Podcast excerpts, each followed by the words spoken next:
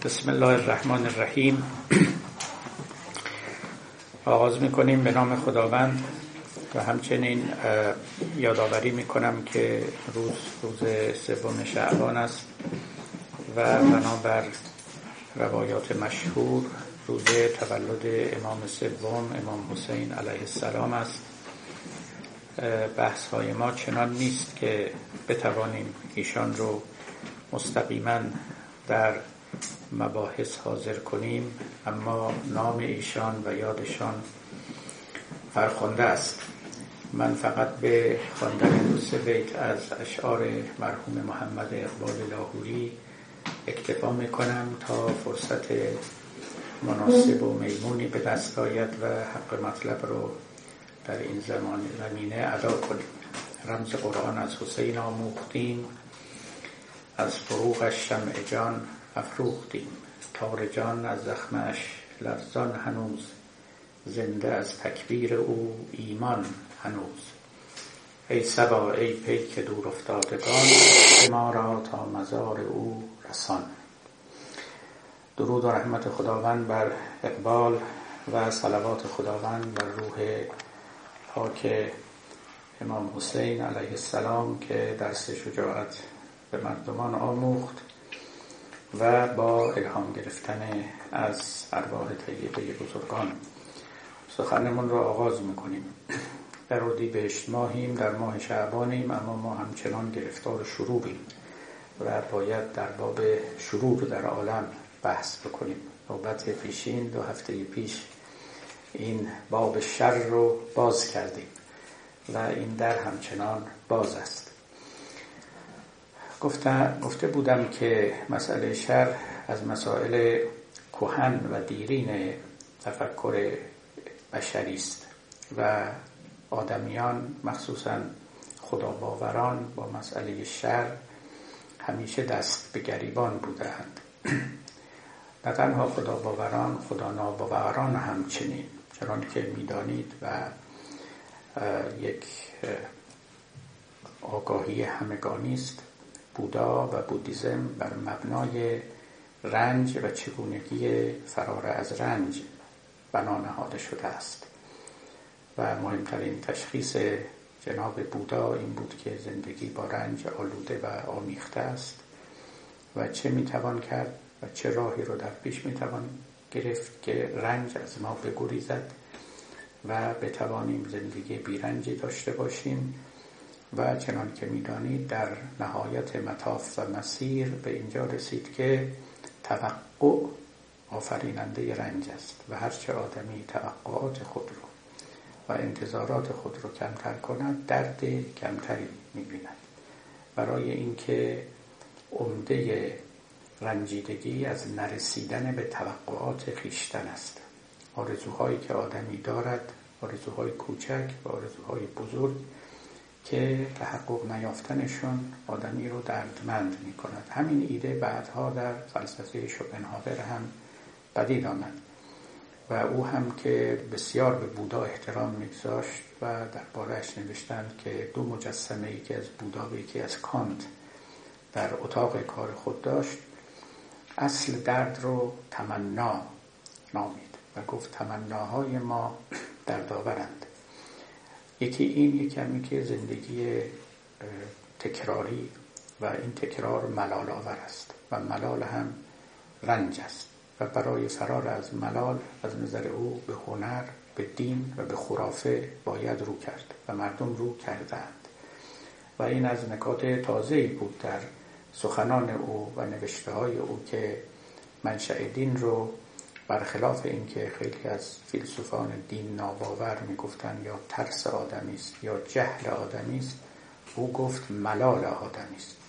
و برای فرار از ملال بهتر است که آدمی یا آدمیان علل عموم چنین می کنند به مقولاتی چون دین چون سحر چون هنر البته رو می آورند باری این تشخیص تشخیص مهمی بود که در عالم بی خدایان هم افتاد. اما در عالم خدا باوران ماجرا بسی مشکل تر بود چون باید وجود شروع در عالم رو با رحمت و عدالت خداوند جمع کردن و این جمع ظاهرا جمع ناممکنی بود و لذا راه های بسیار مختلف رو پیمودند برای حل مسئله شهر که من به پاره از آنها اشاره خواهم کرد.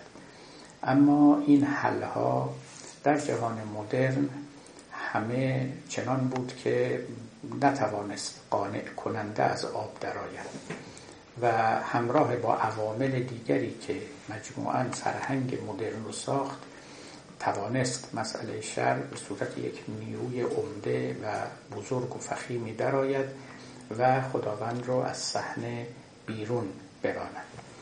ماجرا این چنین بود و همچنین هم باقی است لذا اینکه قبلا هم گفتیم که چیزی به نام خصوف خداوند یا پنهان شدن خداوند در جهان مدرن رخ داد عوامل و علل متعدد داشت و یکی از فربهترین و بزرگترین آنها همین قصه شر بود و هرچه که آدمی تواناتر شد و دست تصرف او در طبیعت گشوده تر شد و توانست ناسازواری های طبیعت رو و ناتراشیدگی های طبیعت رو سامان بدهد و درمان بکند نفرتش از شرور در عالم بیشتر شد هم شناختش بیشتر شد و هم نفرتش. یعنی هم انسان در پرتو دانش دانست که یا پنداشت که می‌داند که این جهان پرفکت نیست کامل نیست.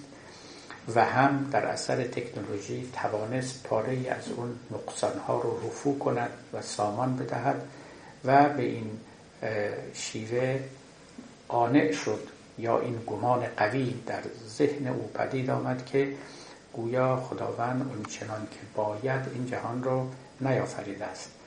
و برخلاف اون ابیات که از نظامی خواندیم که تدبیر جهان چنان که بایست کردی به مسابتی که شایست یک نقطه در او خطا نکردی حرفی به غلط رها نکردی. در عالم عالم آفریدن به هزین نتوان رقم کشیدن.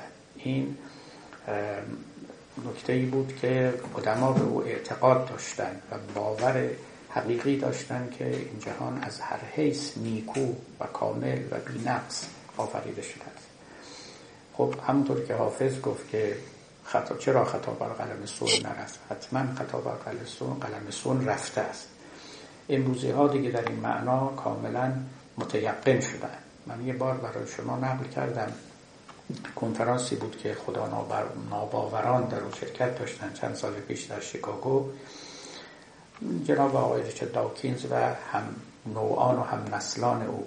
یه خانمی که او هم از همین قبیله بود و اعتقادش رو به خداوند از دست داده بود داستانی رو نقل می کرد از جوانی خودش می گفت که من در جوانی که دختر جوانی بودم بویفرندی داشتم که گاهی با هم بیرون می رفتیم و این بویفرند من خیلی زیبایی من رو و مخصوصا چشمان من رو تحسین می کرد گفت چشمان خیلی زیبایی داره. و مرد خدا باور و مؤمنی بود. گفت خداوند چشمهای خیلی زیبایی به تو داده. و می گفت من طول کشید تا به او حالی کنم یا نتوانستم هرگز حالی کنم که اگر تو به سیر تکاملی چشمهای جانوران مراجعه کنی خواهی دید که این چشم کنونی ما هم کامل نیست و خیلی نقصان ها داره. کما اینکه 500 هزار سال پیش این چشم ها خیلی ناقصتر از حالا بوده. و راه بلندی در پیش داره تا از این هم کامل تر بشه به این زیبایی ظاهری فتنه نشو مفتون نشو. این دیدگاه که دیدگاه جالبی است و برخواسته از تئوری تکاملی است خب شیوع داره. یعنی فقط در مورد جانوران نیست که بدیهی است و پیداست که نقصانهایی در وجودشون هست. این ها اینا به من گفتن ما گاهی دردهای بدنی که داشتیم این بدن آدم مخصوصا ستون فقراتش کامل نشده.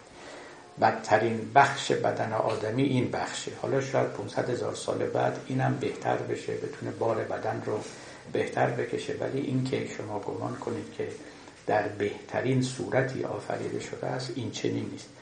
و برای قرار هر چیز دیگری در عالم که زیر ذربین و میکروسکوپ و تلسکوپ علم قرار گرفت معلوم شد که این زیبایی ظاهری یا این کمال ظاهری بنا شده است بر یک ناتراشیدگی های خیلی خیلی مهم که چشم ظاهربین اون رو نمی بیند و در این مورد هر چه ما سخن بگیم جا داره. به طور کلی مدرنیته یکی از فاکتورها یکی از ابعادش این توجه به مایکرو کاسموس بود. مایکرو ولو جهان خوردها جهانی که در او شما ریزکاری ها رو می‌بینید. در حالی که جهان ما قبل میکروسکوپ ما قبل تلسکوپ جهانی بود که شما فقط یک گراس اینفورمیشن یه اطلاع کلان از جهان داشتید. بدون اینکه تو این خورده ریزها برید. خب این که در جهان جدید خدا همچنان که گفتم رفته رفته عقب نشینی کرد به این سبب ها بود. خب شرور فقط هم در شرور خلاصه نمی‌شد. یعنی این چنین نیست که بگوییم که هر چه که آدمی از او بد می بدش می آمد یا برای آدمی ناگوار بود. یعنی مسئله شرور فقط از خودمهوری آدمی نبود. خودمهوری یکی از معیارها بود.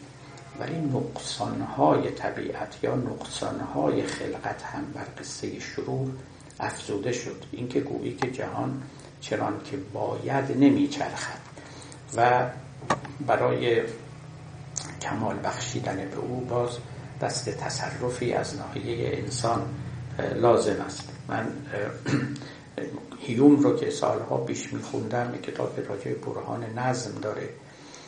و در اونجا چنان که می‌دونید ریشه های برهان نظم رو زده است به طوری که تا امروز هم این برهان نتونسته کمر راست کند. در آنجا یه جمله زیبایی داره می‌گوید که اگر یه چند تا سلول توی مغز چنگیز جور دیگری کار می‌کردن این همه ویرانی و کشدار به بار نمی و کافی بود که خداوند یه دو سه جای کلیدی این عالم رو یک تغییر مختصری می‌داد عمدتا هم توی مغز افراد شرور رو که کار مشکلی هم نیست. این دنیا خیلی به سامان بود ولی خب نداده است و نکرده است. یا ساختمان روانی که آدمی دارد یا ساختمان جسمانی که آدمی دارد یا روابطی که بین انسانها و حیوانات یا روابطی که بین انسانها و طبیعت هست. و عواطفی که به آدمیان داده شده است. عواطفی که میان مادر و فرزند هست میان همسران هست میان فرزندان هست.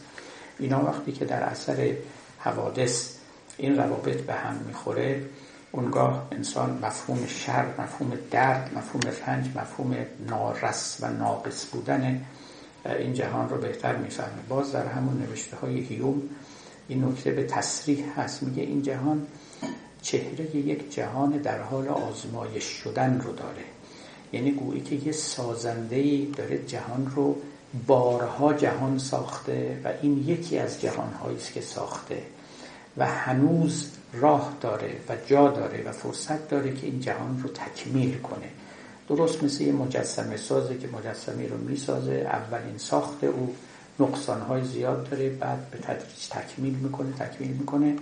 از نظر هیوم هنوز این صنعت یا این مصنوع چنان که باید جا نیفتاده. پرداخت نهایی و کافی نشده. این طرفش رو درست می‌کنی یه عیب از اون ور می‌زنی بیرون. اون ور می‌سازی این ور اشکال پیدا می‌کنه و شاید او میگه که خداوند هنوز اگر خدایی باشد راه داره تا اینکه این مصنوعش رو تکمیل بکنه. و خلاصه برخلاف پندار خداگرایان که این جهان از اول به همین صورت آفریده شده و کامل آفریده شده و خطا بر قلم سونه نرفته به جد مورد تردید قرار گرفت از جوانب مختلف.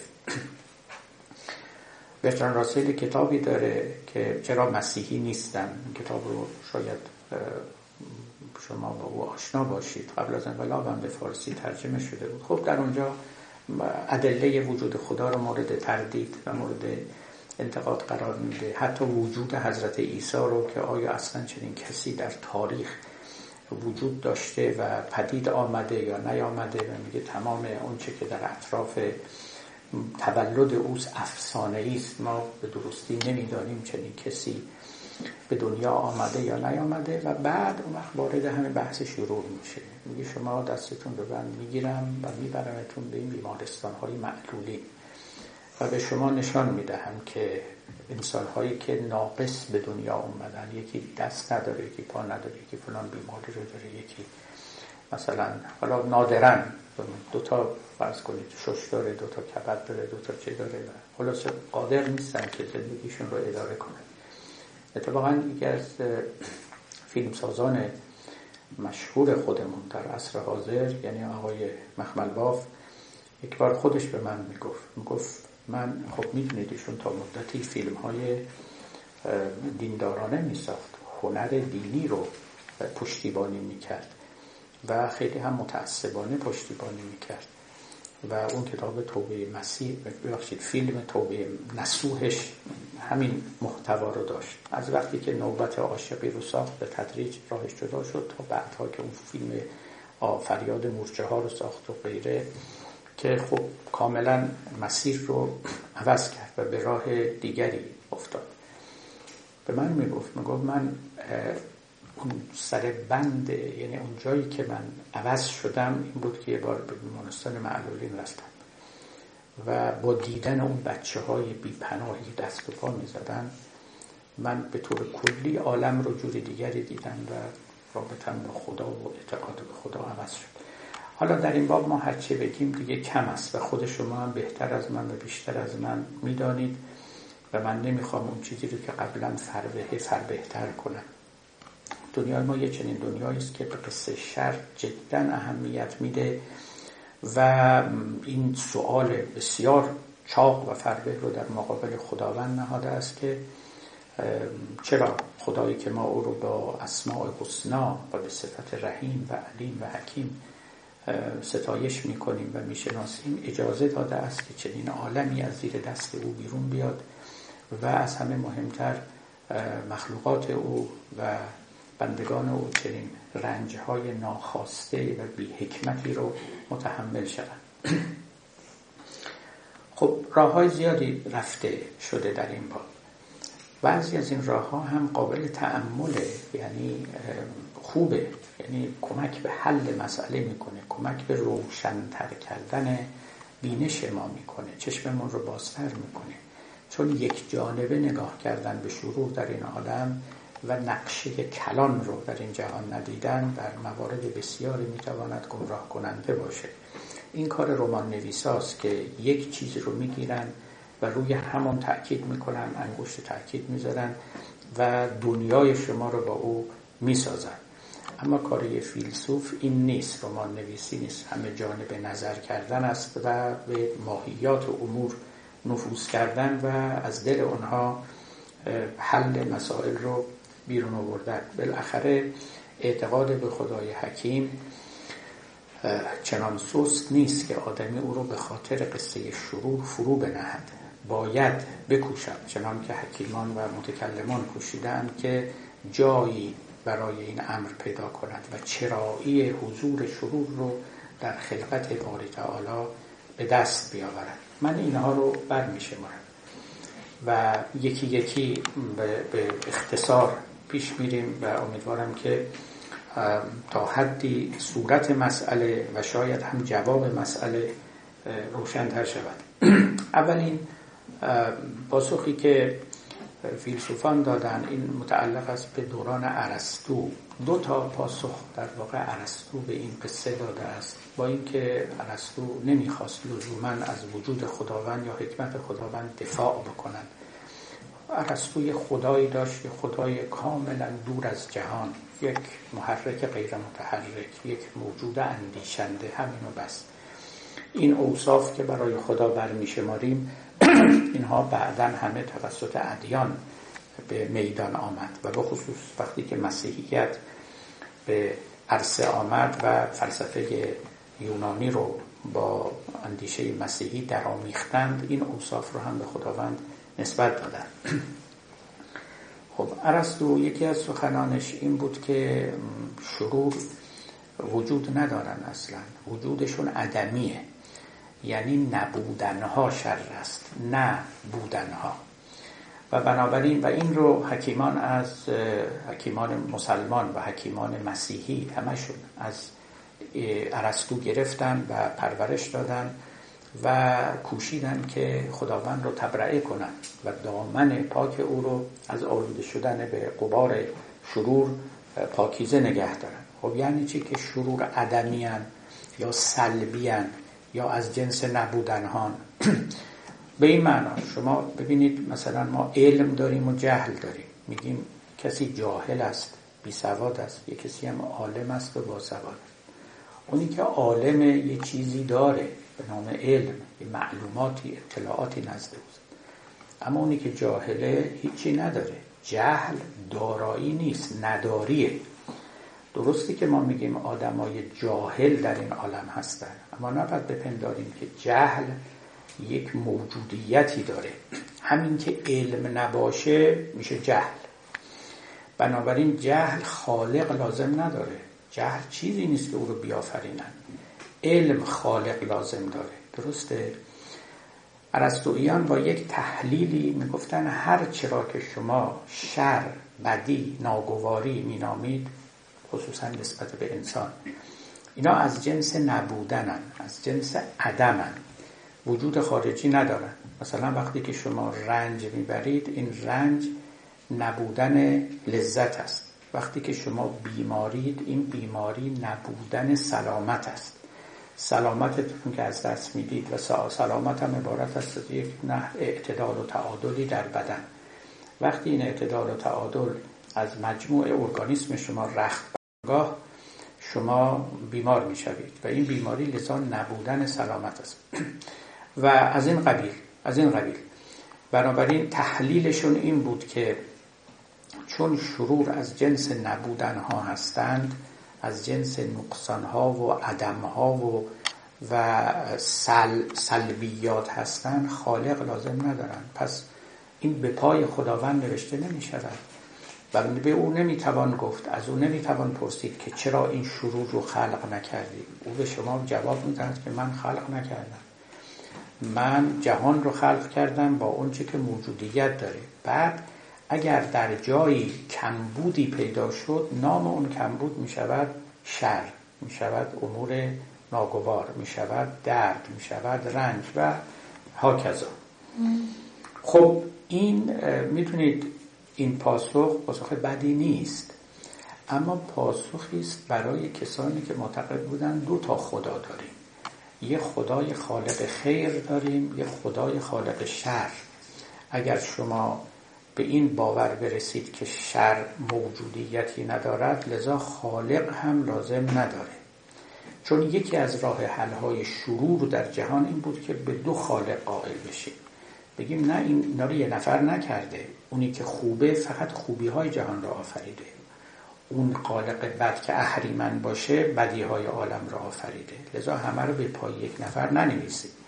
وقتی هم می‌خواید عبادت کنید اون خالق خوبی ها رو اطاعت کنید و عبادت کنید. خالق روشنایی ها رو. اون که خالق ظلمت است و شر نه اون رو لعنت کنید به او پشت کنید. اما اگر شما به دو خالق قائل نشدید و خواستید یک خالق داشته باشید که همه کاره باشه اونگاه باید خلقت شرور رو توجیه و تحلیل کنید. توجیه و تحلیلش این بود که اصلا شرور خالق نمی‌خوان. برای اینکه شرور وجود ندارن مثل اینکه چنان که گفتم جهل خالق نمی‌خواد معلم نمی‌خواد. شما لازم دارید معلمش رو جهل رو یاد بده ولی معلم لازم دارید که علم رو به شما یاد بده خب پس خیالمون راحت. مسئله البته به اینجا حل نمی‌شد. یعنی وقتی که گفتن که شرور خالقی نداره عینا اشکال برمیگشت. می‌گفتن خب چرا خداوند یه جوری جهان را آفریده که شرور توش پیدا میشه؟ یعنی کمبودهای پیدا میشه که شما اون کمبودها رو نامشو شر می‌گذارید. بسیار خوب خالق نمی‌خواد ولی لازمه وجود این جهان این شرور شده است. یعنی این کمبودها شده است.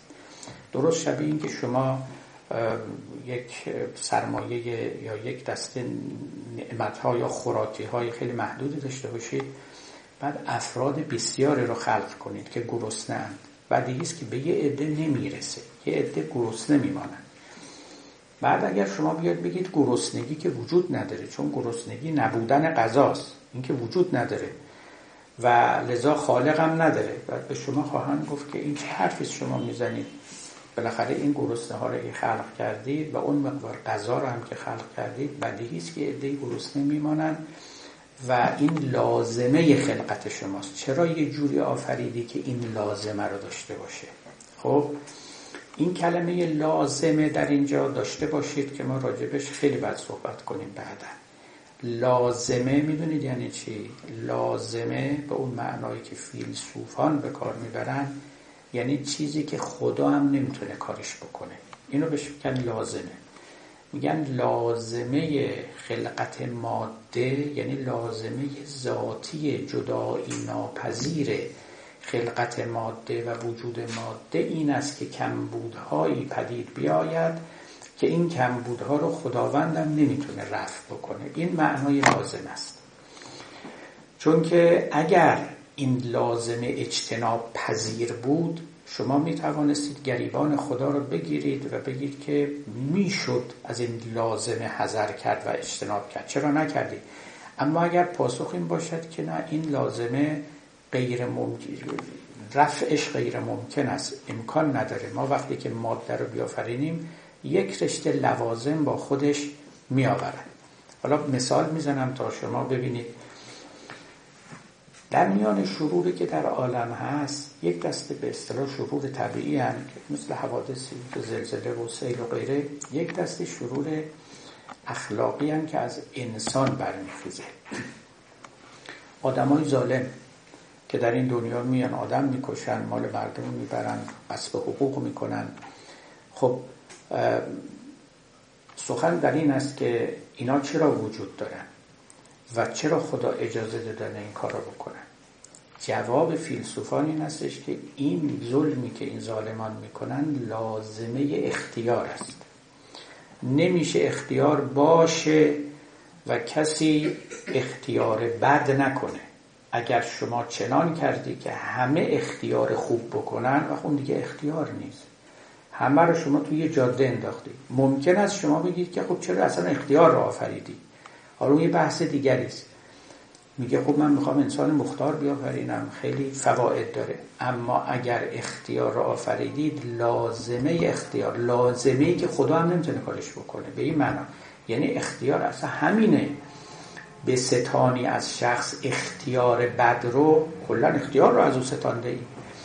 پس ببینید ماده هم یه لوازمی داره من حالا لازمه اختیار رو گفتم ماده هم یه لوازمی داره همه پرفکشن ها همه کمالات در ماده جمع نمیشه. ماده چرا که نوبت قبلم گفتم یه ظرف تنگ حوصله تنگ ظرفیتی است و همه چیز رو در او نمی‌توان پدید آورد یا به او داد که هر نعمتی هست از او بجوشه. این چنین نیست. مثل خود فضا که تنگه ماده هم یک چنین حوصله و ظرفیت تنک و تنگی داره. خب پس ببینید یک نکته این است که گفتند که این ماده یک لوازمی داره و این لوازم اجازه نمیده که ماده و جهان ماده بهتر از این بشه. این همین است. کامل تر از این ممکن نیست.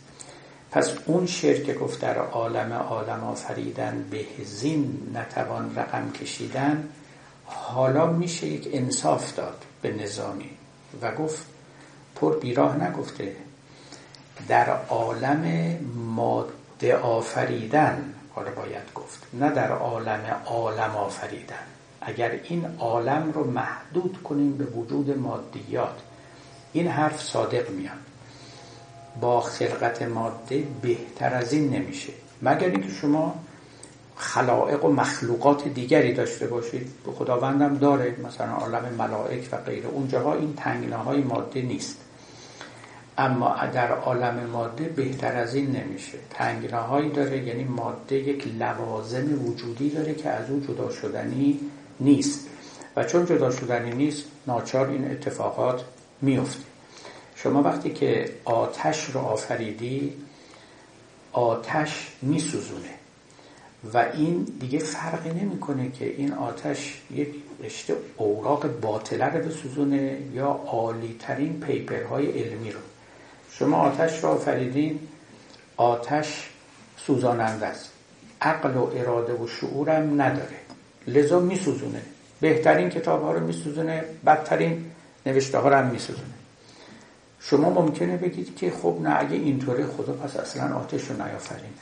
بسیار آتش رو نیافرینه آبم همینطوره. آب اگر پیغمبر توش بره غرق میشه شنا بلد نباشه. آدم عادی هم بره غرق بشه. درسته؟ میگه خب اگه آب اینطوری خدا آبم نیافرینه. دونه دونه دنیا نیافرینه دیگه. دنیا رو نیافرینه. میشه همون که جناب بابا طاهر اوریان گفت. گفت ز دست دیده و دل هر دو فریاد زنم چی بسازم؟ خنجری. زنم بر دیده تا دل گردد آزم خب ببینید حالا فقط یه خنجر نباید ساخت دادن به دیده بزنی. یکی هم بسازی به گوش بزنی. یکی هم بسازی به دست بزنی. چون اگر قرار است که از این طریق حل مشکل کنی باید خودتو از میون برداری اصلا. برای هر عضوی یه خنجری بسازی و از میون برداری. اگر انسان بگه که آتش باشه اما اون سوء رفتار رو نداشته باشه. آتش باشه اما اونی رو که من می‌خوام بسوزونه نه اونی که خودش می‌خواد. آب همینطور سیل همینطور. قوانین عالم باشند و بعد دریا موج نزنه سونامی نشه. خب این نمیشه. پس بگو عالم نباشه. این میشه بحث دیگری. اما اگر عالم باشه یعنی عالم ماده همین آشه و همین کاسه. و در عالم عالم آفریدن یعنی عالم ماده آفریدن بهزین نتوان رقم کشیدن. جهان ماده بهتر از این نمیشه ساخت. خب این یک نکته چون لوازمی دارد. من بازم حالا سر این لوازم بحث دارم ولی فعلا بنا رو بر این می‌ذاریم که ماده یک لازمه های ذاتی داره. مثل که بگیم آتش لازمه ذاتش سوزانده است. و این لازمه ذاتی از اونا قابل سلب نیست. قابل سلب نیست یعنی چی؟ یعنی محال است. این خداوندم نمی‌تونه سلب کنه. و لذا همین نیست که هست. راه حل دیگری که عرستویان اندیشیدن بعدا هم باز حکیمان دیندار مسلمان مسیحی به کار گرفتن این بود که اصلا قبول کنیم که شر در جهان وجود داره. به دنبال اون تحلیل عدمی بودن شرور هم نرویم. اما ما می توانیم نشان بدهیم که خیر در عالم بیش از شر در عالمه. دلیلشون هم خیلی ساده بود. گفتن قبوله که شرور وجود داره اما خیرات بیشتر از شرورن چون اگر شرور بیشتر بوده این عالم از بین رفته بود. شر ویرانگره از بین برنده است شما فکر کنید که بیماری ها اونقدر زیاد بود که اصلا آدما امکان درمان نداشتن. خب انسانی نمیمون دیگه. اینی که بیماری هست که البته هست میکروب هست و ویروس هست و انگل هست و هزار چیز دیگه هست ولی اینا هیچ وقت چنان نبوده که آدمی رو نسل آدمی رو منقرض کنه از میان این که سیل بوده زلزله بوده اینا هم هم هست. اما آدمیان چون ما اینجا در نسبت با آدمیان داریم این بحث رو می‌کنیم دایره فراختری داره این مسئله ولی فعلا ما محدود به نسبت شهور با آدمیان هستیم. این اگر اینقدر زیاد بود و ویرانگر بود هیچی باقی نمیمون. این که باقی مانده است علامت این است که خیرات هرچه که هست بیشتر از شروره یا اینجوری بگیم استحکام ساختمان این عالم چندان است که این کلنگ ها و بیله ها و بلدوزرهای ویرانگر زورشون به انهدام کل این ساختمان و این معماری نمی‌رسد. درست شبیه اون که ما درباره جوامع میگیم. ببینید یه نکته ایست از دیرباز من به این متوجه بودم تو بعض از نوشته ها آوردم اگر آدمیان ما خیلی از بی اخلاقی مردم گله می‌کنیم. چه در جامعه خودمون چه در جوامع غربی مخصوصا. حالا که جوامع غربی اسکپگوت ما هم شدن که همه سپر بلایمان هر بدی هم به این برا نسبت میدیم بدی های خودمون هم نمی‌بینیم. به قول خیام گفت تو سخر همی کنی که من می نخورم صد کار کنی که می غلام است را خب ولی خب آدمی همیشه پیش پای خودش بلند میشه و خودش پپسیبا می‌کنه و همه عیب دیگران نمی‌بینه عیب خودش نمی‌بینه. حالا چه دیگران چه ما بالاخره عیوب اخلاقی تو جامعه زیاده. ولی واقعا اگر جامعه بسیار بیمار باشه نظر اخلاقی باقی نمیمونه. به هر حال سلامتش میچربه بر بیماریش. هرچند که رفتارهای غیر اخلاقی سر بزنه. حالا این سلامت رو یا شما با خود تعهد اخلاقی حفظ می‌کنید یا با نیروی قانون حفظ می‌کنید؟ هر کاری که می‌کنید. همه اینا با همه. جامعه اونچنین و اگر همه از هم بدوزن همه هم به هم دروغ بگن چیزی باقی نمیمونه. اجتماع انسانی باقی نمیمونه. همینی هم که باقی مونده به دلیل این است که هنوز راستگویی هست هنوز امانت هست هنوز اعتماد متقابل هست. هنوز قانون هست و هنوز دیانت هست هنوز اخلاق هست. با اینکه ما ممکنه یه چه, وجوهی از جامعه رو ببینیم که ظاهرا معیوس کنند است. اما واقعا اینطور نیست. غلبه ندارد. غلبه مطلق نداره. شما در قرآن هم اگر نگاه بکنید بر ملت هایی که عذاب نازل شد دقیقا توصیف قرآنی این است. میگه ما بیشتر این مردم فاسد بودن که عذاب به سرشون اومد. بیشترشون فاسد بودن. و وجدنا فیهم غیر بیت من المؤمن. یه آدم خوب یه خانواده خوب تو شهر بود که به سرشون عذاب اومد. یعنی اکثریت این چنین بود. حتی توی تورات اگر نگاه بکنید وقتی که خداوند به ابراهیم اطلاع میده که من می‌خوام بر سر این قوم لوط عذاب نازل کنم در اون شهرهای سودوم و اموره خب ابراهیم با خداوند جدال می‌کنه دیگه تعبیر قرآنه میگه با ما جدال می‌کردی و جادل و نافی قوم لوط که خدایا تو این شهر شاید صد نفر آدم خوب باشه. شاید ده نفر آدم خوب باشه. شاید یه نفر. بازم عذاب نازل می‌کنی. جواب خدا رو نقل نکردم ولی جواب خدا حتما این بوده نه اینطورا نیست. اینطورا نیست. اکثریت و یا اکثریت مطلق با اون کسانی است که فاسد شدن که اون عذاب بالاخره خودشون جامعه رو به هم ریختن حالا از تفسیری داره. در جهان جدید هم همینطور اگر واقعا بی اخلاقی و بی قانونی غلبه کند در یه جامعه شما مطمئن باشید از هم فرو خواهد باشید اونچه که مونده همین سیمانه هاست که نگه داشته که پارهش با فرس با زور با زور نظامی پلیس قانون قوه قضایی است. پارهش اخلاق اخلاقی که از خانواده میاد پارهش دین ترس از خداست. هنوز اونچه که اخلاق مسیحیت نامیده میشه تو این جوامع جاریه. همین چریتی ها همین خیریه ها اینا بالاخره اندیشه است که از ادیان هم آمده. اینا اگه رخت ببنده کلا سیویلیتی از میان برداشته بشه از بین میره. به این معناست که ما میگیم خیرات بیشتر از شرورن. یعنی اون چیزایی که موجب استحکام این بنا هستن هنوز غلبه دارن بر اون نیروهای ویرانگر. و این جهان رو نگه داشتن. خیلی خوب. بعد یک این به اینجا تمام نمی‌شد. یک قضیه دیگر هم به این اضافه می‌کردن. گفتن پس در جهان خیر کثیر داریم و شر قلیل به تعبیر اونها. حالا ممکنه کسی بگوید که اصلا همین شر قلیل هم نادرست و ناپسنده. چرا یه عالمی را آفریدن که بیشترش خیرات کمترش شرور به هر حال گروهی در میان رنج می‌بینن؟ چرا این عالم را آفریدن؟ اونا جوابشون این بود. گزاره دوم. ترک خیر کثیر. برای شر قلیل خودش شر کثیره. درسته؟ یه جمله خیلی حکیمانه. یعنی شما خیرات کثیری رو ترک بکنید فرو بنهید به خاطر چند تا شر قلیل. این خود شر کثیره. بنابراین ما برای اینکه مرتکب شر کثیر نشیم مرتکب شر قلیل میشیم و از طریق او خیر کثیر هم میآفرینیم. خیلی متکلمانه شد این سخنان. ولی معناش روشن است دیگه. من دارم ادله اونها رو نقل می‌کنم. جهد این فیلسوفان و متکلمان رو ببینید.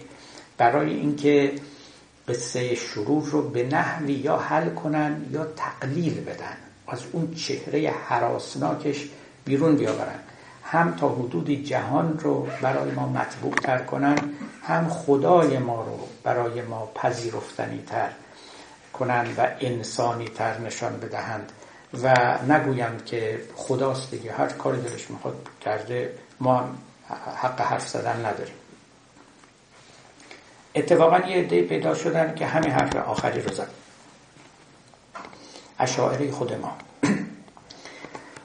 اونچه که تا الان گفتم که تقریبا در راه حل معقولی بود پیدا کردن حل معقولی بود برای شروع نزد حکیمان بود نزد مقتزلیان بود که مشربشون و مکتبشون با مکتب فلاسفه نزدیک بود. اما می‌رسیم به اشاعره خودمون که اینها یک نظیرهای بسیار نیرومندی هم در مغرب زمین پیدا کردن. بعدا چنان که خواهم گفت. اینا از در دیگری در آمدن. گفتن این که فرض کنیم دو تا خدا داریم که مقبول نیست و با توحید اسلامی منافات مطلق داره. و این هم که بگوییم که شرور عدمی است یا نیست این هم چنگی به دل نمی‌زنه. بهترین راه این است که بگیم که خداوند برتر از اخلاق است. چون تمام مسئله شرور این بود که این کار غیر اخلاقی است. اخلاق ما آدمیان اجازه نمی‌دهد که از این کارا بکنیم. کسی رو به درد و رنج بی حاصل و بی سبب مبتلا کنیم. چرا خدا این کار رو می‌کنه؟ ما که آدمیم رضایت نمیدیم یک کسی بیهوده درد بکشه. چه برسد به خدا؟ ولی این بزرگان بزرگانی که بسیاری از متکلمان ما در طول تاریخ فرهنگ اسلامی متعلق به این مکتبه این مکتبه اشاعره من جمله مولوی و بسیاری اینها در واقع وجود خداوند رو از شرور تبرئه کردن از طریق اینکه او رو برتر از اخلاق نشاندن گفتن اصلا این چون و چراهای اخلاقی به گردش به دامن او نمی نشیند. اینها همه اخلاقیات انسانی است. در میان آدمیان نیکوست. شما می توانید گریبان من رو بگی من گریبان شما رو بگیرم. چرا مال منو برداشتی؟ چرا به من صدمه زدی چرا چنین کردی؟ چنان کردی؟ اما با خداوند این حرفا نیست.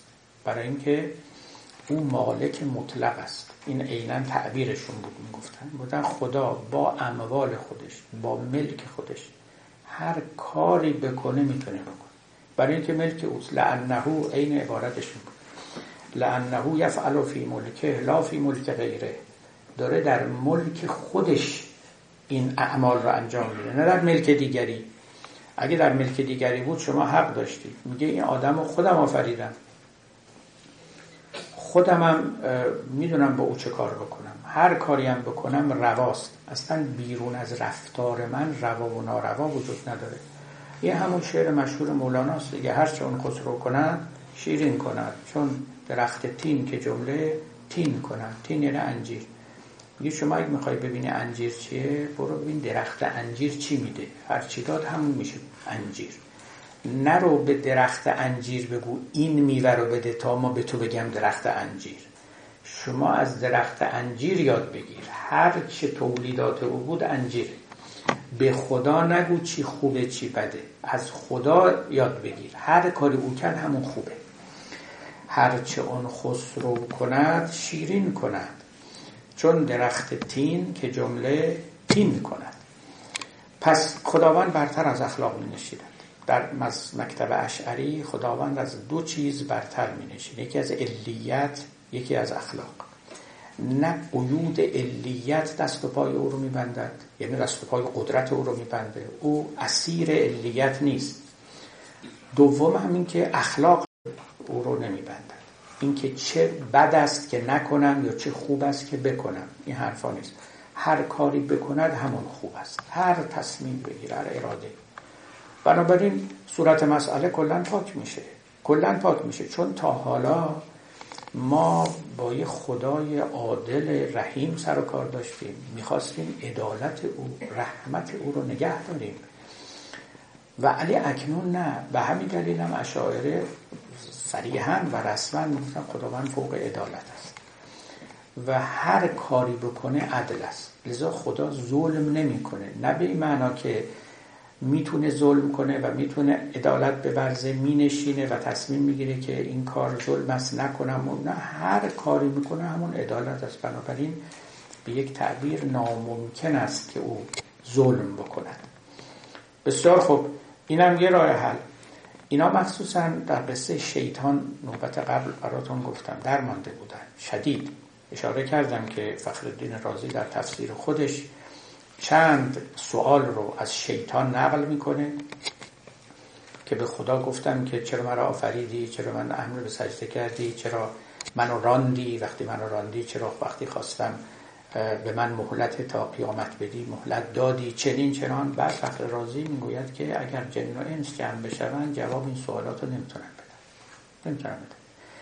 تنها راهش این است که بگیم خداوند هر کاری دلش می‌خواد بکنه بکنه. عیبی نداره و ظلم هم محسوب نمی شود و ما را نمی رسد که خداوند رو مورد سوال و چون و چرا قرار بدیم. به زبان امروزی خدا اکانتبل نیست. همین پاسخگو نیست در مقابل کارهایی که کرده.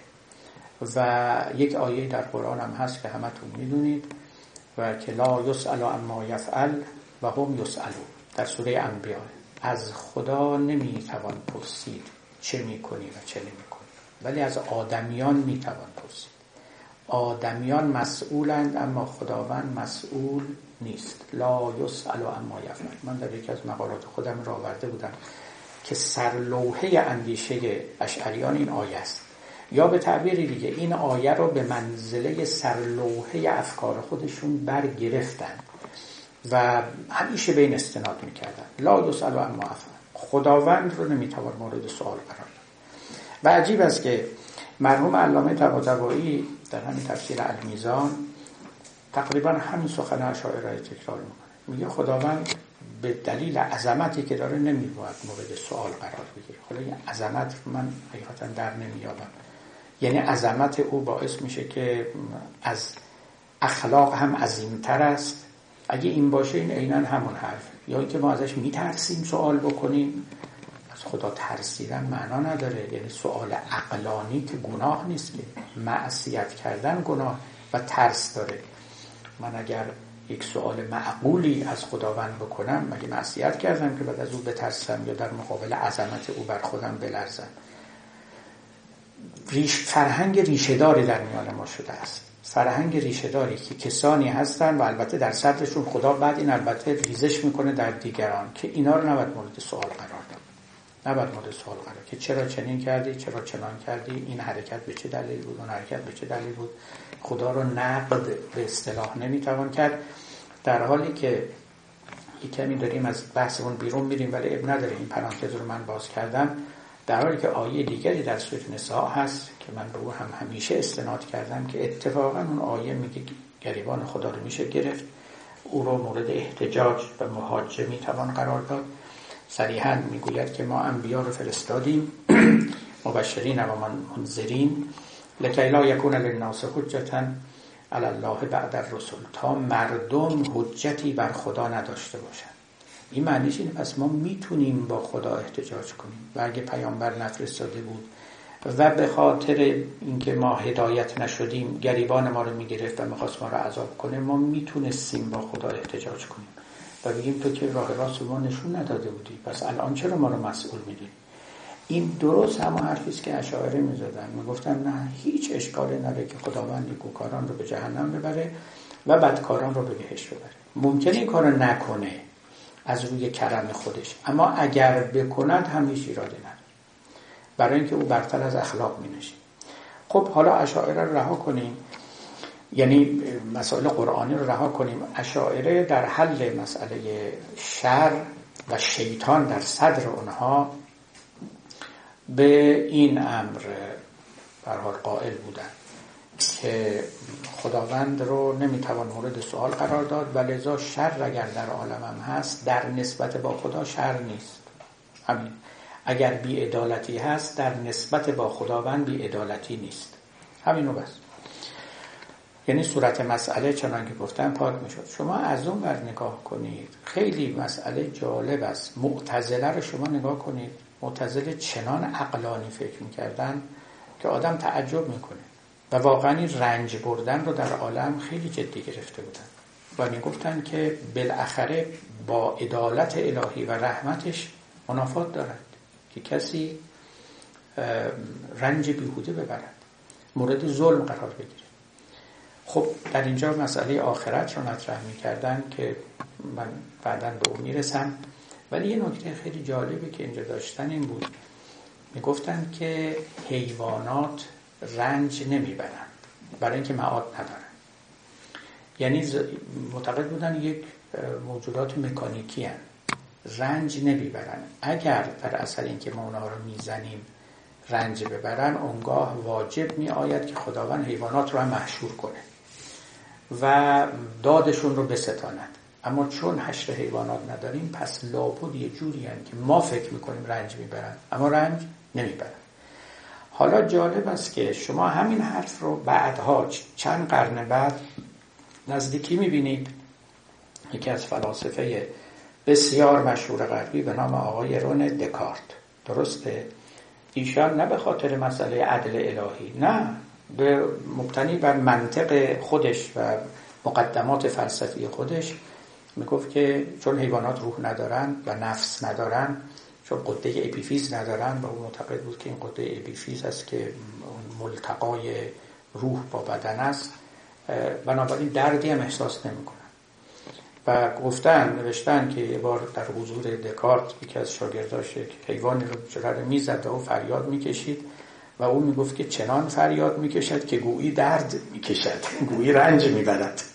ولی معتقد بودن که نه رنج نمی‌بره.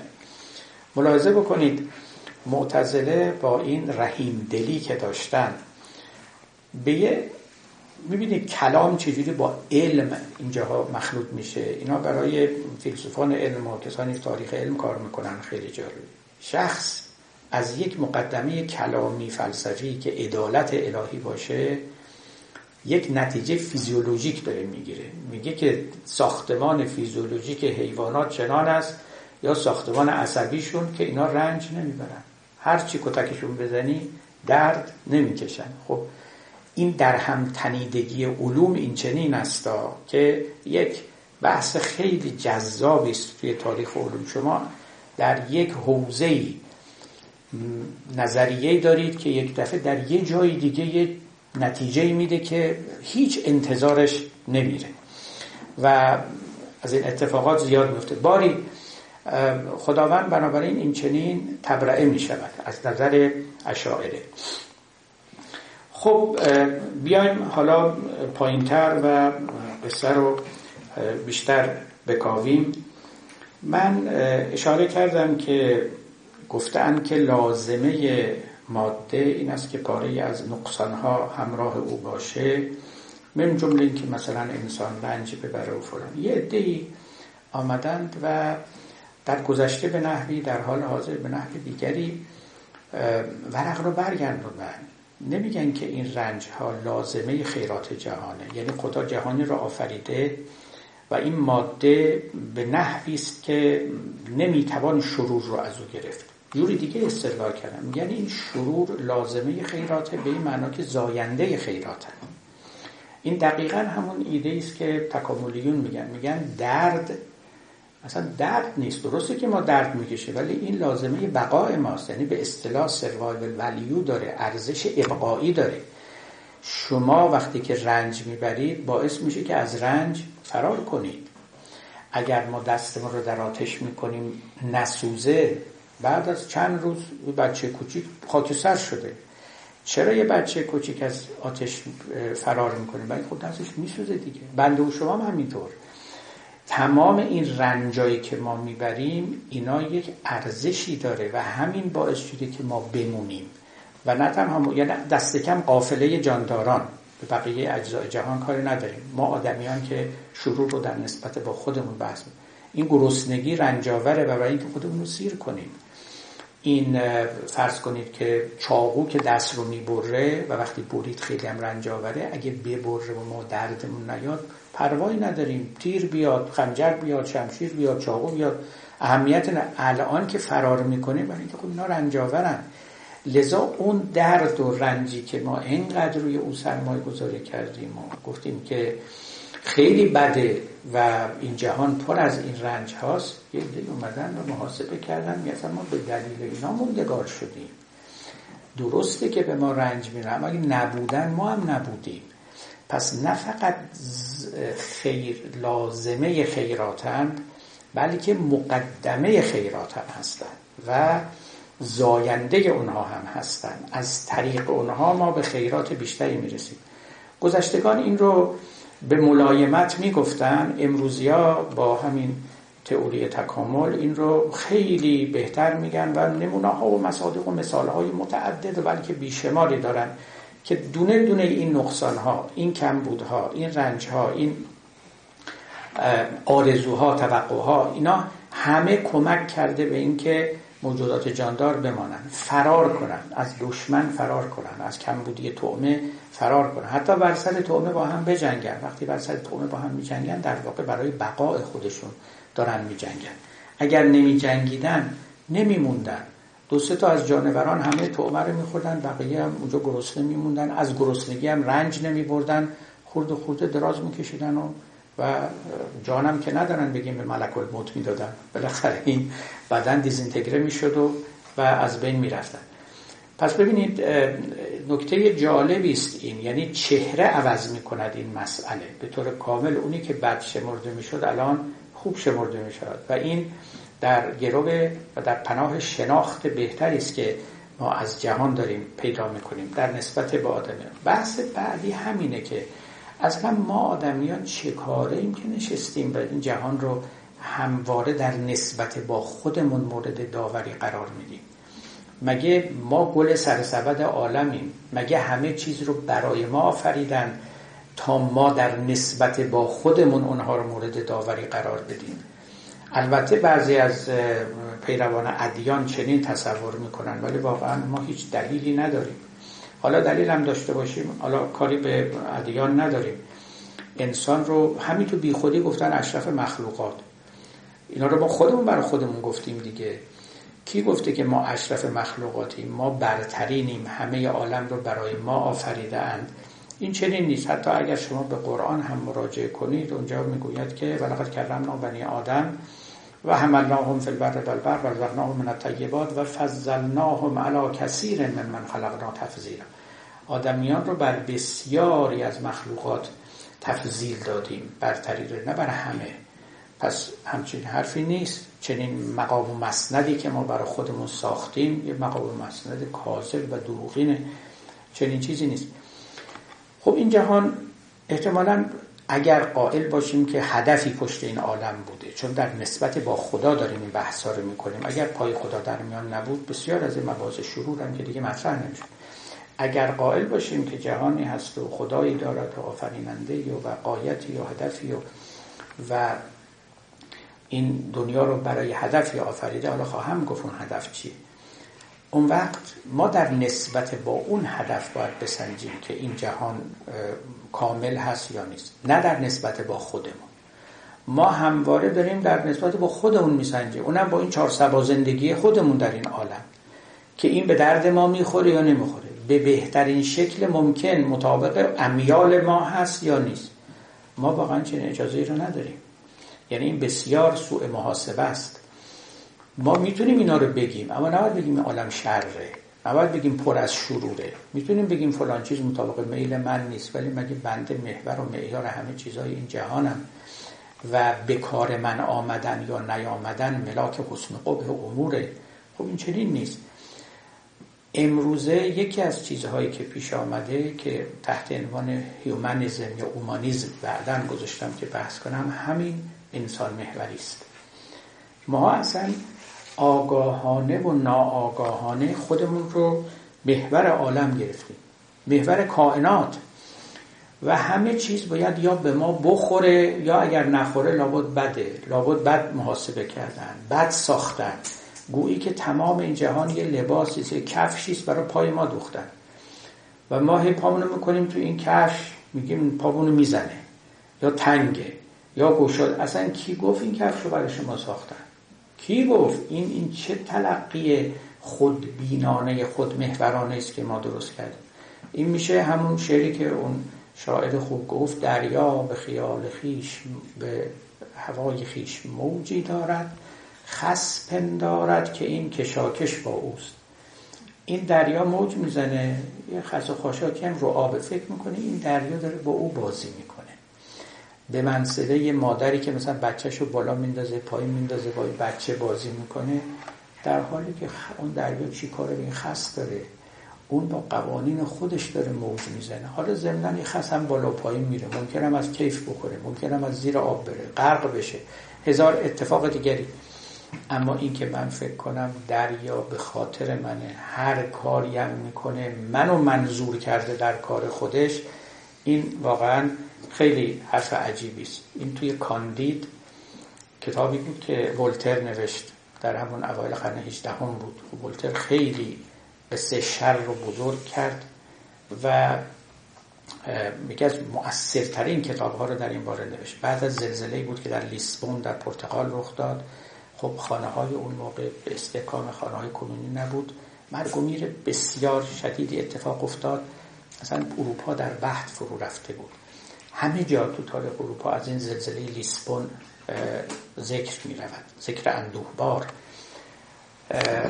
ولتر هم که تنز نویس قهاری بود. خدا آفریده بودش برای مسخره کردن و دست انداختن. اونم با یک زبان گزنده تیز. کتابی نوشت به نام کاندید یه رمانه. و در این کتاب به مسخره گرفته. قصه رحمت الهی رو و مسئله شرور رو آورده بالا مخصوصا لایبنیتس رو که قائل بود که نظام جهان نظام احسن است. تارگت اصلیش دشمن اصلیش هم اوه به او حمله می‌کنه. یه آقایی به نام پانگولوس هست که در این کتاب در واقع می شود گفت که نماینده آقای لایبنیتسه و مدافع اوست.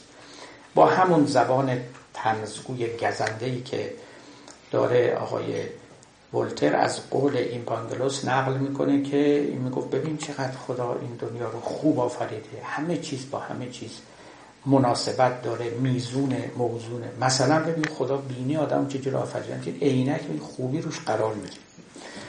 خب اگر آدم اینطوری فکر کنه که تمام عالم برای خاطر آدم و به خاطر چیزی که آدمیان بعدا ممکنه بسازن این تنزها هم از توش در میاد بیرون. اما شما این انسان محوری رو که کنار بگذارید. خیلی از این محاسبات رنگ میبازه. دست کم کمرنگتر میشه ضعیفتر میشه. در میان آوردن پای آدمیان یعنی خود رو محور و معیار گرفتن خب قصه رو عوض می‌کنه. خیلی از آدمیان به خودشون حق میدن که فیلم مثل بگن. خدا چه من زشت آفریدی چه من کمبوش آفریدی چرا چنین. اما اگر بنا باشه که آدم بگه که معلوم نیست این عالم همش به خاطر ماها آفریده شده بشه تو همه برنامه ریزی ها ماها منظور شده باشیم شاید نتیجه های دیگری برسیم. خب این انسان محوری که باز باید بهش بیشتر صحبت بکنیم یک بیان دیگری هم داشتند حکیمان ما من خصوصا اینجا از ملا صدرا نقل می‌کنم که به نظر من البته یعنی انسان انگاران است قدری آنتروپومورفی که در عالم خداشناسی اما خب باید بگیم یه رساله داره مرحوم ملا صدران رساله خلق الاعمال. این رساله در اسوار خودش هم گنجونده اما جداگانه هم چاپ شده. اونجا راجع به اینکه آیا خداوند اعمال آدمیان رو خلق می‌کنه یا نمی‌کنه از دیدگاه کلامی نظر می‌کنه و مخصوصا در باب اعمال شر می‌خواد بگه که آیا این کارهای بد که آدمیان می‌کنن خواه معاصی باشه خواه مزاله. چون این قصه در کلام به هر دو شاخه متعلق می‌شد که اعمال آدمیان آیا مخلوق خداوند یا نه. اعمال نیکشون مشکلی نداشت اعمال بدشون هم بود از معصیت هایی که نافرمانی خدا بود و ظلمی که به بندگان خدا می‌کردن. مولانا صدرا می‌خواد این رو توضیح بده. خلاصه حرفش این است میگه خداوند ممکنه یه کارایی بکنه و اراده هم بکنه که همون کارا رو بکنه اما رضایت نداشته باشه. به تعبیر دیگه ناچار است یه کارایی رو بکنه. در عین اینکه رضایت نداره اما ملزم است که انجام بده. فقط مثالی که می‌زنه اینه. دقیقا عبارتش میگه علا قیاس من لسعت الحیت و اسبعه یرید و ولا یرزا بالقطر. میگه مثل کسی که انگشتش رو مار گزیده. انگشتش رو قطع می‌کنه اما رضایت نداره به قطع انگشت. یعنی میگه ای کاش می‌شد که من انگشتم رو قطع نکنم. اما حالا که مار گزیده حالا مال روزگاری که درمانم نداشت. ناچار باید این انگشت رو قطع بکنم. لذا مولا صدرا می‌خواد بگه خیلی کارا تو این عالم رخ میده که به اراده خدا هست اما به رضایت خدا نیست. اینم این نکته جدا کردن و فرق نهادن بین رضایت و اراده خداوند. کارها رو نمیگه اونایی که شرور خدا اراده نکرده. من اگه یادتون باشه یه بار می‌گفتم که کسی از من می‌پرسید که این هولوکاست از من که نه؟ سوال مشهوری است بعد از هولوکاست این متکلمان یهودی این رو همه جا پخش کردن که خدا در اون روز و شب هولوکاست کجا بود؟ 6 میلیون یهودی رو به قول اونا سوزوندن. خدا کجا بود؟ خب نتیجه می‌گیرن که خدا قائب بود. خدا خصوف کرده. خدا دیگه تو این دنیا به کار بندگانش رسیدگی نمی‌کنه. پاسخ من چی اونجا بود. هم وسط معرکه بود. اصلا باعث و بانیش خود خداوند به اراده خداوند اونجا این کار انجام می‌شد. هیچ چیزی نیست که تو این دنیا به اراده خدا نشه. ما تسقط من ورقتن یه برگ از درخت نمیفته که خدا نداند یا نخواهد. خب حالا یه کسی میاد ما میگه که این این چه حرفیه؟ این چه چیزیه؟ این چه خدای ظالمیه؟ که یک چنین شر عظیمی رو می‌بینه و هیچ دخالت نمی‌کنه جلوگیری نمی‌کنه. نه تنها این کاش می‌گفتی که خبر نداره کاش می‌گفتی که نمی‌خواد میگی که خودش هم می‌خواد اراده هم می‌کنه. جواب او چیه؟ جوابش هم جواب ملا صدراست یورید و ولا یرزا می‌خواد اما رضایت نداره. چرا یورید و ولا یرزا چون این لازمه اختیار انسانه. اگر خداوند به آدمیان اختیار داده لازمش اینه که اختیار بدن بکنن اگر شما یه کاری بکنید که آدمیان فقط اختیار خوب بکنن دیگه اختیار نیست. خب؟ پس یورید و ولا یرزا خدا دوست نداره آدمیان اختیار بد بکنن. به زبان عادی دوست نداره مردم گناه بکنن. این درسته. اما چیکار کنه؟ اختیار داده لذا گناه می‌کنن. این از همون حرف هاست که من چند بار اینو دارم تکرار می‌کنم تا خوب جا بیفته. از یه طرف مشکل رو حل می‌کنه ولی از یک طرف هم یه مسئله دیگری رو میآفرینه که باید برای جلسه بعدی بگذاریم. این رو هم عرض بکنم.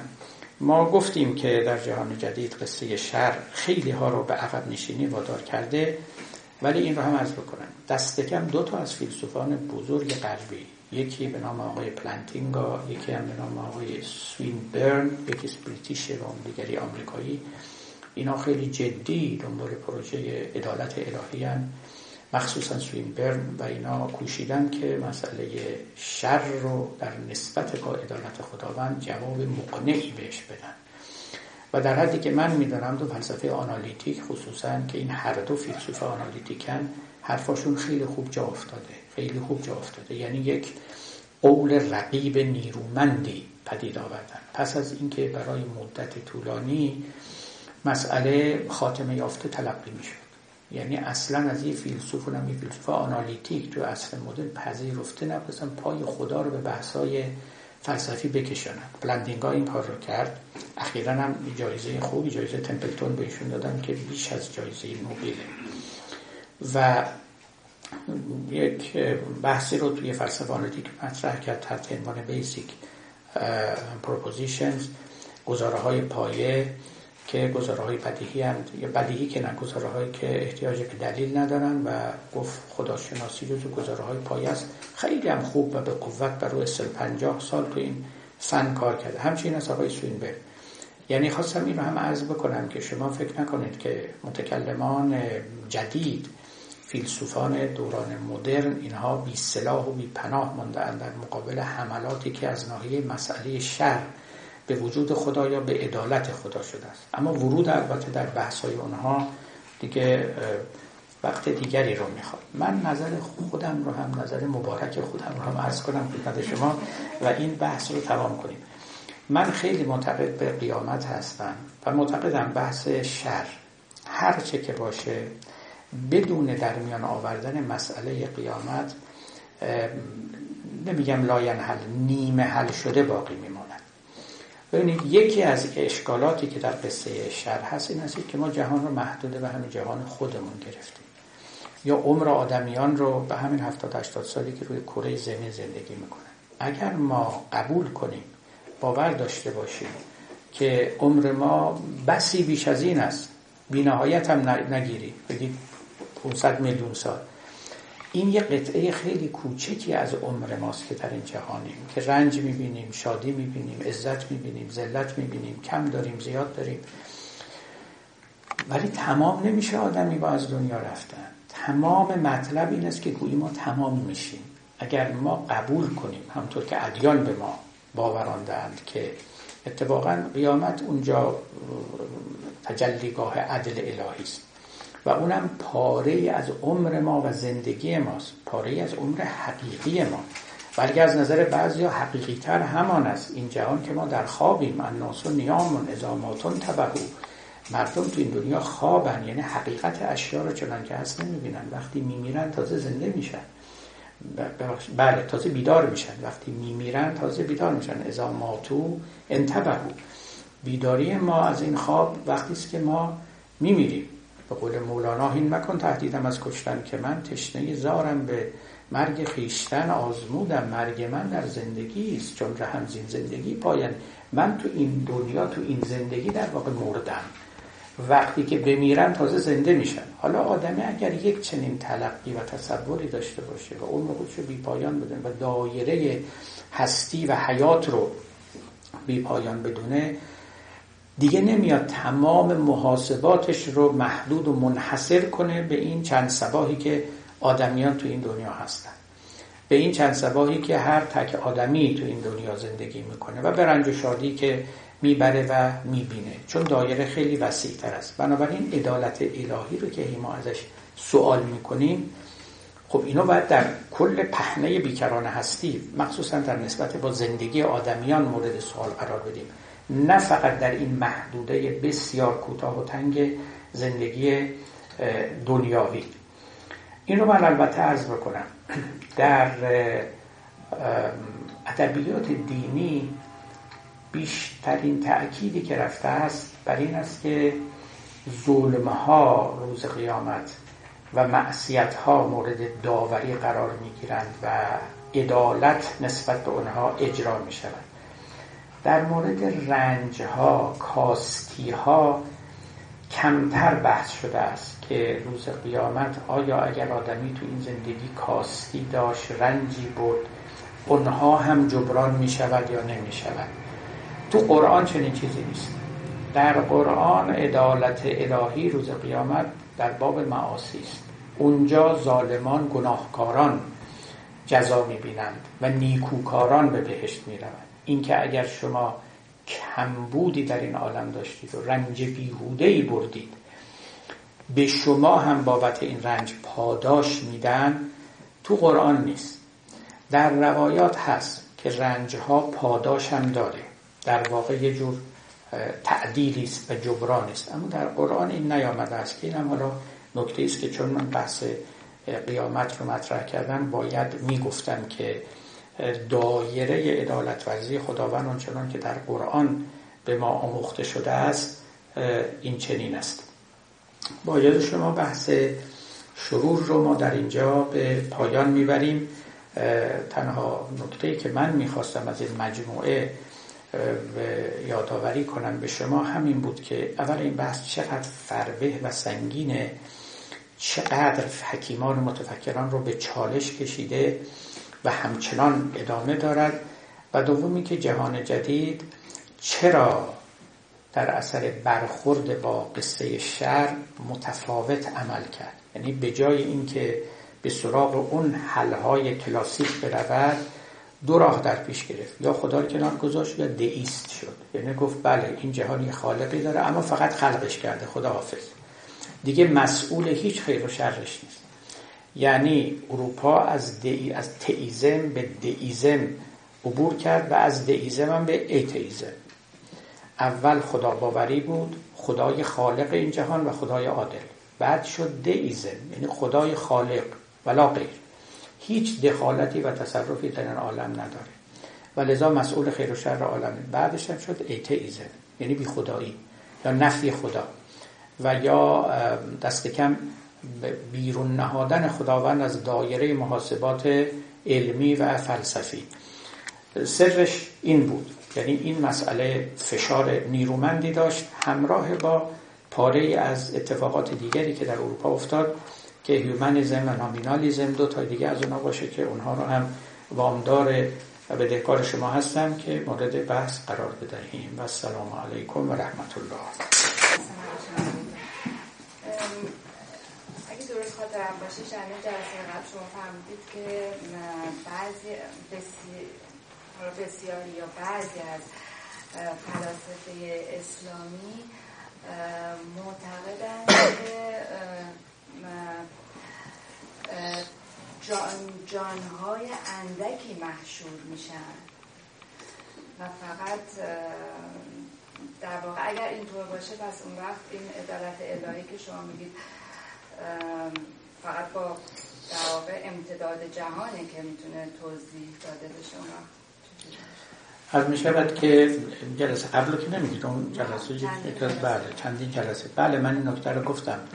ملاحظه کنید گفتم مطابق فلسفه فلاسفه اسلامی که معاد رو مبتنی بر داشتن نفس ناطقه می کنند به تعریفی که خودشون میدن و این نفس ناطقه که یکی از مهمترین عدلش هم ادراک کلیات و این ادراک کلیات که باز مطابق رأی فلاسفه بیشتر مردم به اون نمی‌رسند و قادر به ادراک کلیات نیستند و مرحوم آقای تواتاوی اواخر عمرش میگو من تازه دارم کلیات رو می‌فهمم.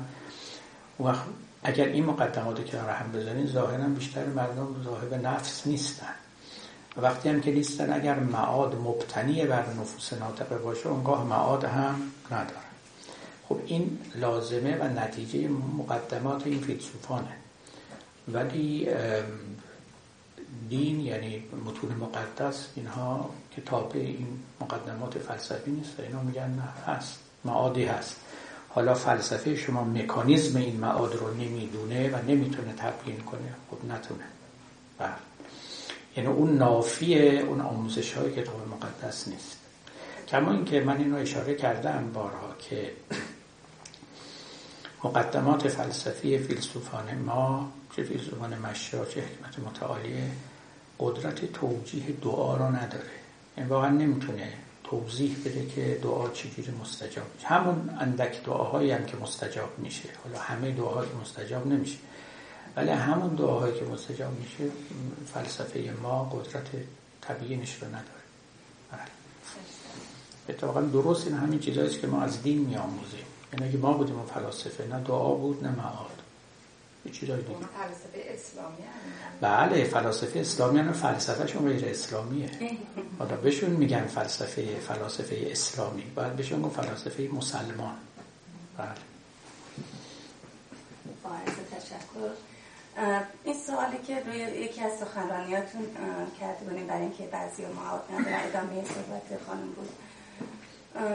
نتیجه بندی خودتون در این سخنرانی بود که شما بیشتر باور داشته که همین کسایی که نفسی ناطقه دارن فقط معاد دارن. بقیه معاد ندارن. البته اینا از غزالی رو محمد غزالی و مولوی برداشت کرده بودین که اینها بیشتر نتیجه گیری خودتون بوده. حالا یکی از سخنرانیاتون من بارها بارها هی گوش می‌کردم و برام واقعا خیلی جای تعجب و کانفیوز شده بودم که این پس همه اینهایی که معاد ندارن می‌تونن پس رستاخیزی نیست بهشت و جهنمی براشون نیست. میشه لطفا یه ذره بازتر مطلب همین بود که الان گفتم دیگه دقیقا الان پاسخی که بهشون دادم همین پاسخ به سوال شماست. که گفتم من تبیین کردم نظریه حکیمان رو و گفتم لازمه مقدمات اونها این است. گرچه خودشون تصریح هم نکردند. تصریح هم نکردن اما خب اونا خیلی وقتا یه حرفایی می‌زنن نتیجه گیریشو به شما میسپرن لازم نیست همه رو خیلی به سراحت بگن. و اونچنان که از سخنان اونا برداشت میشه مولوی نه. نه. حکیمان مسلمان. اونچنان که از سخنانشون برداشت میشه چنان که من نتیجه می‌گیرم همین بود که عرض کردم. حتی یک روایتی رو هم اینا به کمک آوردن که گفته شده است که در قبر دست بکن در قبر. گفتن که مردم مورد سوال قرار نمی‌گیرن. الا من محضر کفر محزن و من محضر ایمان محزن کسانی که کافر واقعی هن. یا مؤمن واقعی هن مورد سوال. بقیه یوله ها به بقیه کار ندارن اصلا. این حالا این روایت صحیح ناصحیح من نمی‌دونم ولی به کمک خودشون آوردن. ولی اینا با آموزه های قرآن یعنی اونها که به سراحت هست وفق نمیده اونجا هست که همه مردم به هر حال. این است که لمجموعون الى میقات یوم معلوم. روز معین اینها. حاضر خواهند شد. ثم انکم ایها المکذبون لآکلون من شجر من زقوم فمالئون من البطون فشاربون علیه من الحمیم فشاربون شرب الهیم. هذا نزلهم یوم الدین. یعنی کسی رو استثناء نکرده است. بله. من سالی داشتم. این آرایی که راجع به اشاعره توضیح دادیم که معتقد بودن که خداوند فوق اخلاقه آیا این تقریبا میشه به اون معنا گرفت که هم خدای غیر انسانوار یعنی خدایی که اصولا مثل ما نیست. اشاعره این رو نمی گفتن ولی این سخنشون با بله خدای غیر انسانوار می‌خوره یعنی کانسیستنته یعنی آدمی اگر خداوند رو بر حال غیر متشخص به معنای غیر انسانی و غیر طبیعی بداند که نه احکام آدمیان بر او جاری است و نه غیره و وقت این بله. منتها ما با بعضی از باز آموزه های کتاب مقدس سر و کار داریم. باید اون را تفسیر کنیم. مثلا اینکه کتب علی نفسه رحمه خداوند رحمت رو بر خود واجب کرده است. در اینجاها باید ما توضیح بدیم که این واجب شده رحمت بر خداوند چیست. یا مثلا در جاهایی هست در قرآن که ان الله لا یامر بالسوء خداوند به کار بد فرمان نمی‌دهد در نسبت با ما. اینا هست که باید توضیح بدیم. اما در این که بله یعنی ما اگر خداوند رو انسانی ندانیم و طبیعی ندانیم آنگاه احکام اجتماعات انسانی و احکام طبیعی بر او جاری نیست. صد درصد درست. یعنی با این می‌خوره. ولی خدای اشاعره خدای متشخص است. خدای انسانی است در این حال. یعنی انسان آنتروپومورفیکه. بله.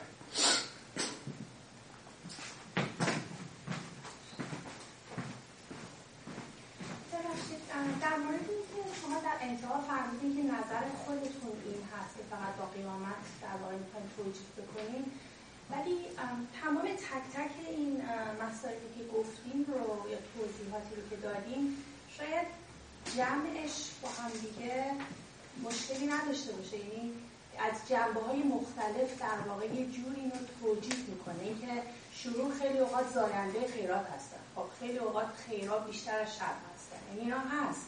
یا اینکه خداوند مثلا فوق اخلاق هست. تمام این دلایل میشه مثلا یک زدی رو از این مجموعه باشه آدم براش. و خب در نهایت هم اون چیزایی که آدم نمی‌تونه توجیهش بکنه یعنی که مثلا انسان محور عالم نیست. خب همش به نظر درسته ولی شاید مثلا یک دونش نتونه کامل توضیح بده ولی اگه همه رو جمع بکنیم و آخرش هم وصل بکنیم به این حالا چیزی هم که اون اون معلوم میشه که چی میشه شاید با هم بشه توجیه بکنیم. به جای اینکه فقط بگیم که مثلا با قیامت توجیه بکنیم. نه من نگفتم فقط با قیامت. نه من نگفتم. اونا سر جاشه اونا هر کدوم وزن خودش و نیروی خودشو داره همون ادله که ذکر کردم. اگر شما فکر می‌کنید اونا کافیه نعمل مطلوب یعنی چه بهتر. ولی من فکر می‌کنم حالا جای بستش اینجا که یه چیزایی هست مثل رنج های به اصطلاح بهش میگن رنج های بیهوده که بعضی ها و اینا احتمالا با قیامت و اینها میشه جبرانش کرد. ولی اگر کسی واقعا معتقد باشه که بدون فرض قیامت هم می‌توان جهان رو با همین توضیحات عادلانه دانست. نعم المطلوب. بله. بار ما سبکتره بله. خب خیلی ممنون. ظاهرا به پایان آمد این دفتر ولی حکایت همچنان باقی.